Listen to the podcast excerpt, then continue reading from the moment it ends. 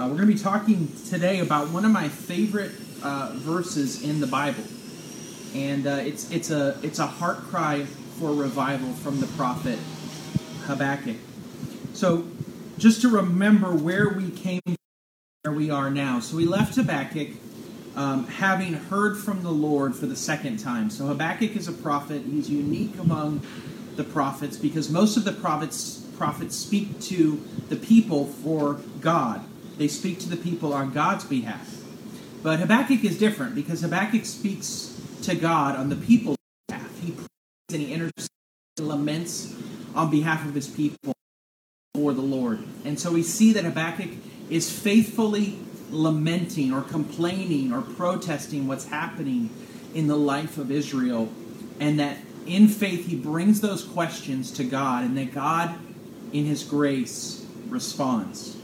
The response isn't necessarily what Habakkuk wanted to hear initially, but there was good news on the horizon. And so, so we saw in chapter one the, the, the, the complaint response pattern of into chapter two two times and that where this is going to leave Habakkuk now is in chapter 3 with a song of praise, a song of prayer, a song, a, a worship song. Um, and we're going to see this in Habakkuk 3. So we're just really, we're going to focus in on just the first couple verses of this psalm, um, a prayer, as it says in Habakkuk 3, verse 1. And then uh, we're going to just look at verse 1 and then and really zoom in on verse 2.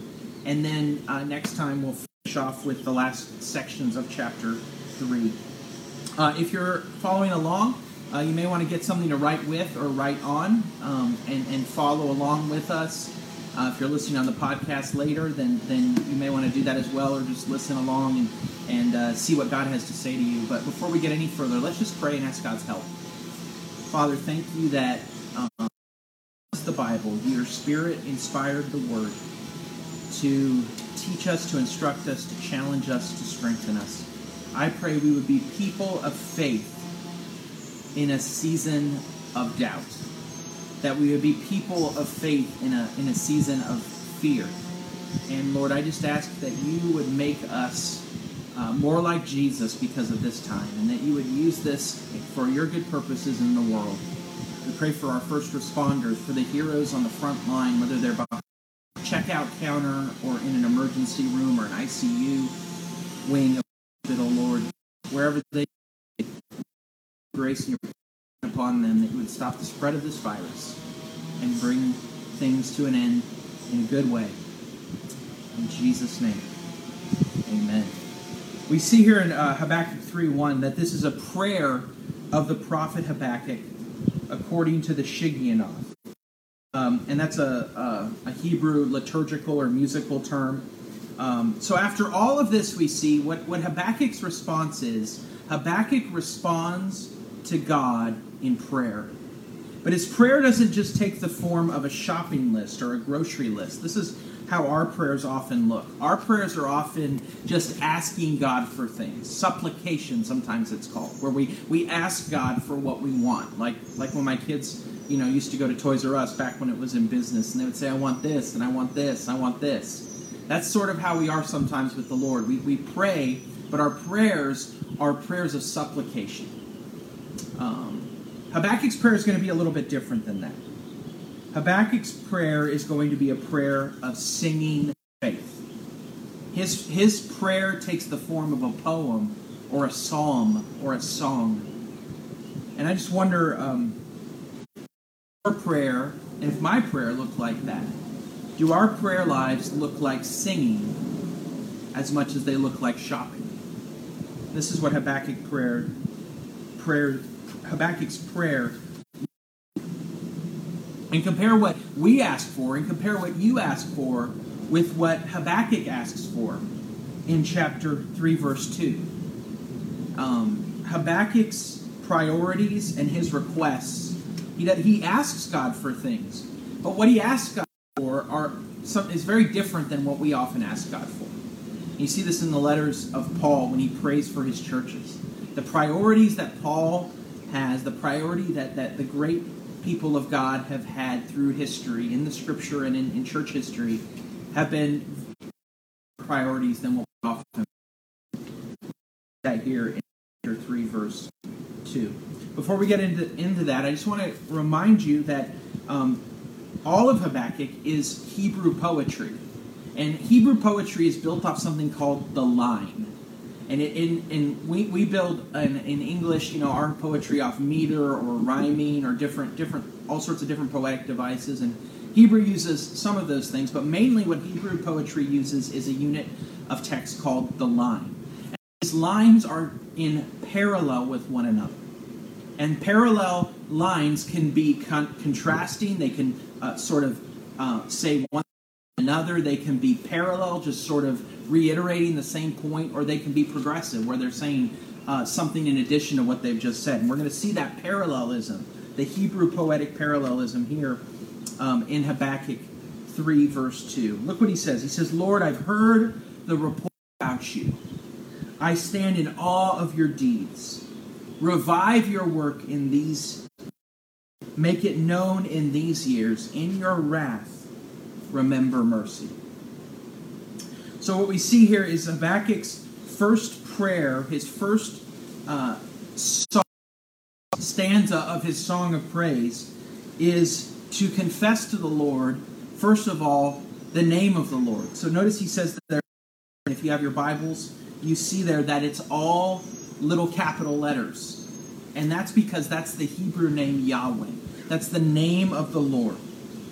Yahweh, who is the one who made all things and entered into covenant with creation, chose a people through Abraham and then saved that people through the Exodus. This is the God that Habakkuk's praying to, the covenant creator and the covenant redeemer, who revealed himself to Moses as the great I am, the eternal, the unchangeable and unchanging, true and living God.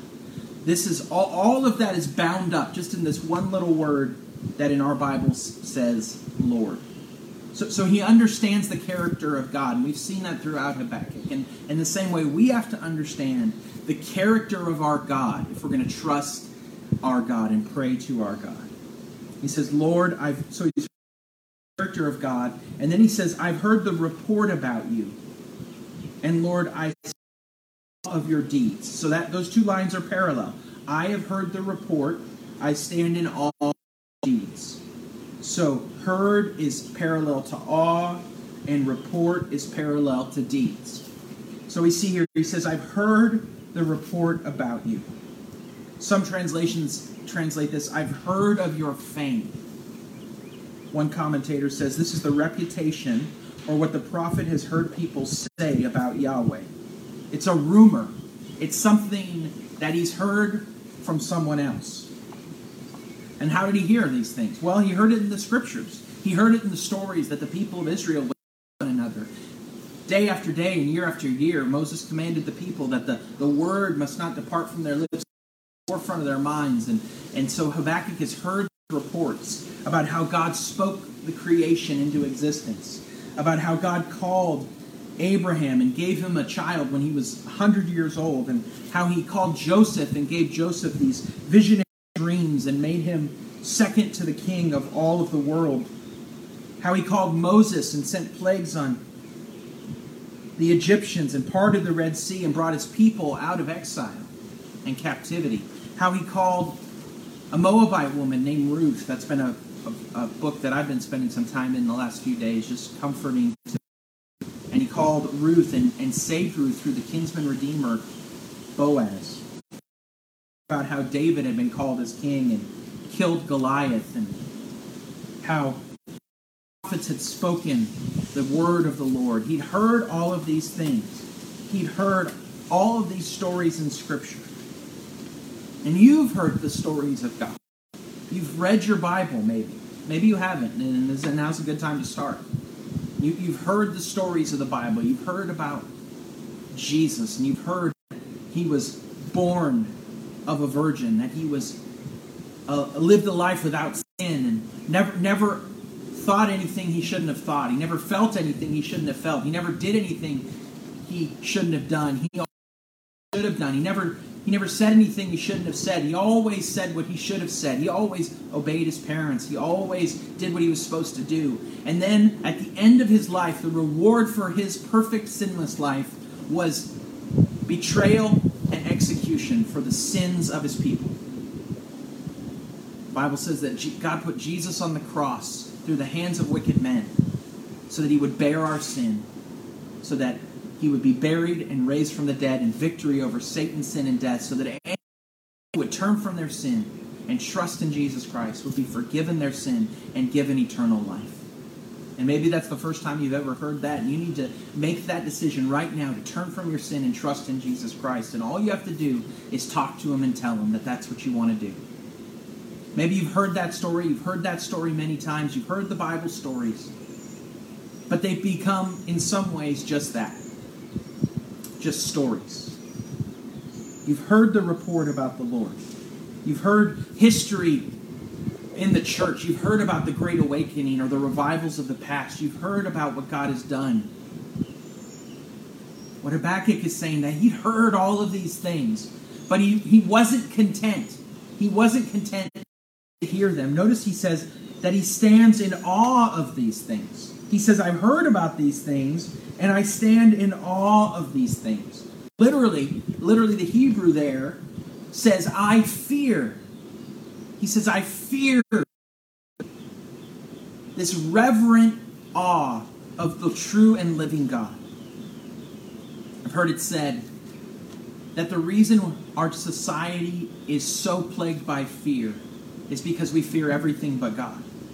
We've lost the fear of the Lord, and so we're afraid of everything else. And in this season, we need we need to fear God more than we fear our circumstances. And I'm preaching to myself as much as anyone else. We need to fear the Lord. We need to stand in awe of our God more than any person or anything or any circumstance, more than any danger, more than any plague or pestilence, more than any potentiality, we need to stand in fear of the Lord. That's what Habakkuk says. He says, I stand in awe of your deeds. Wonder when the last time was that you were overwhelmed by the, the deeds or the work of God in your life.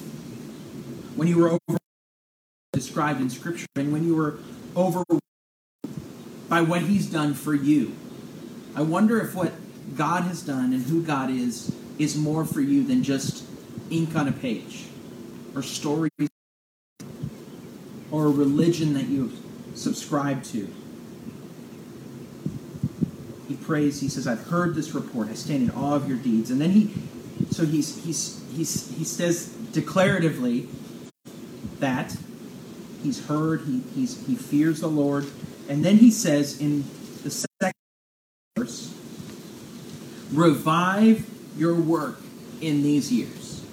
Revive your work in these years. In your in these years make it known. So again there, Hebrew parallelism is at work. So revive is parallel to make it known or reveal. So revive reveal in these years. Right now, in this generation. Lord, we've heard that you did great things when Billy Graham was having crusades. Lord, we've heard that you did things when the Great Awakening was sweeping across the UK and the Americas. We've heard, Lord, about what you're doing in Africa and Asia. We've heard, Lord, what you did. We heard, Lord, what you did through Abraham. We heard what you did through Moses, Lord. We've heard these things. We fear you, Lord. Now make it so in our time. Make it so in these years, in this season, in the quarantine of coronavirus America and across the world. Revive these things and reveal your power. This is Habakkuk's prayer. Revive your work and reveal your fame. Sometimes we think um, the people in the scripture are different than we are because they were in the Bible. But in reality, they, they were not like us. They wanted to see more of what God could do. That's what Habakkuk wanted. He wanted God to revive his people. Remember, we talked about this, and if you've been following along, Habakkuk is, is ministering at an inflection point in the life of the nation of Israel. He's ministering at a time when they've just lost uh, probably the best they ever had since King David, who Josiah, who brought revival and reformation to the people and, and true worship back into Israel and, and, and saw prosperity and, fear of the Lord. And then in 609 BC, Josiah died at 39 years old. And they're at this moment now where Babylon is about to come and execute God's judgment on the people because of their wickedness many years before Josiah became king. And Habakkuk is ministering in this short season between and Nebuchadnezzar, between prosperity and poverty, between life and death. He's at this inflection point, and he's crying out to God to bring revival again to his people. And that has to be our prayer. And I've been praying this verse today, this week, with our family, and just praying. And I just want you to pray this prayer that God would revive. What does revive mean? To bring back to life.